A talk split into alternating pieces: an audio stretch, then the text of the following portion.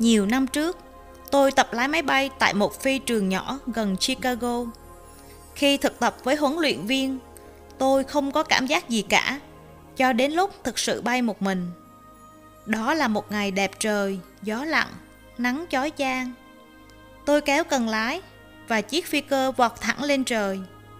Tôi nghĩ thầm, thật tuyệt vời, tự do đây rồi, tự do đây rồi. Trước mặt tôi, chung quanh tôi, phía dưới tôi là không gian vô tận. Và tôi cứ thế vùng vẫy ngập lặng trong cảm giác tự do kỳ diệu đó.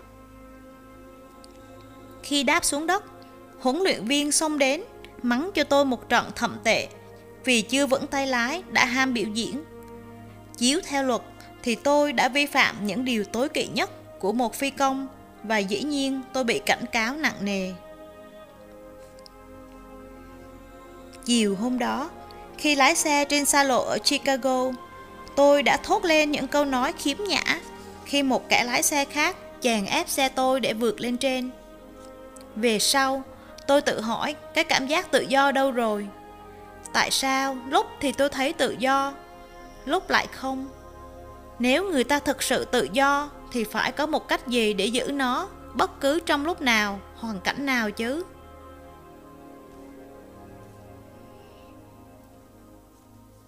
Mười hai năm sau, khi được điểm đạo vào thế giới tâm linh, tôi ngồi yên lặng tham thiền bên dòng nước sông Hằng. Hôm ấy, tâm tôi thật an tĩnh, không có một tư tưởng nào xâm chiếm, thì bất chợt tâm thức tôi bỗng như bay vụt lên không. Tôi có cảm giác như mình đang tan biến vào một cái gì uyên nguyên rỗng lặng. Trước mắt tôi, chung quanh tôi, dưới chân tôi là một khoảng không gian vô tận, vô biên. Nhưng thay vì phóng vào nó, vùng vẫy trong đó, thì tôi thấy mình hòa thành nó, tan biến trong nó. Cái cảm giác này khác hẳn lúc trên máy bay khi trước, khi tôi là chủ thể và sự tự do là đối tượng.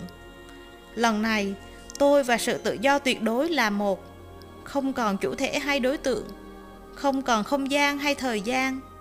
Đây là sự tự do vượt ngoài sự tưởng tượng, ngoài tầm phán đoán của trí óc.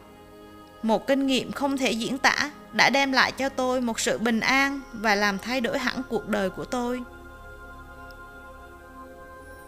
Theo kinh nghiệm riêng của tôi, thì Thượng Đế chính là sự tự do vô biên.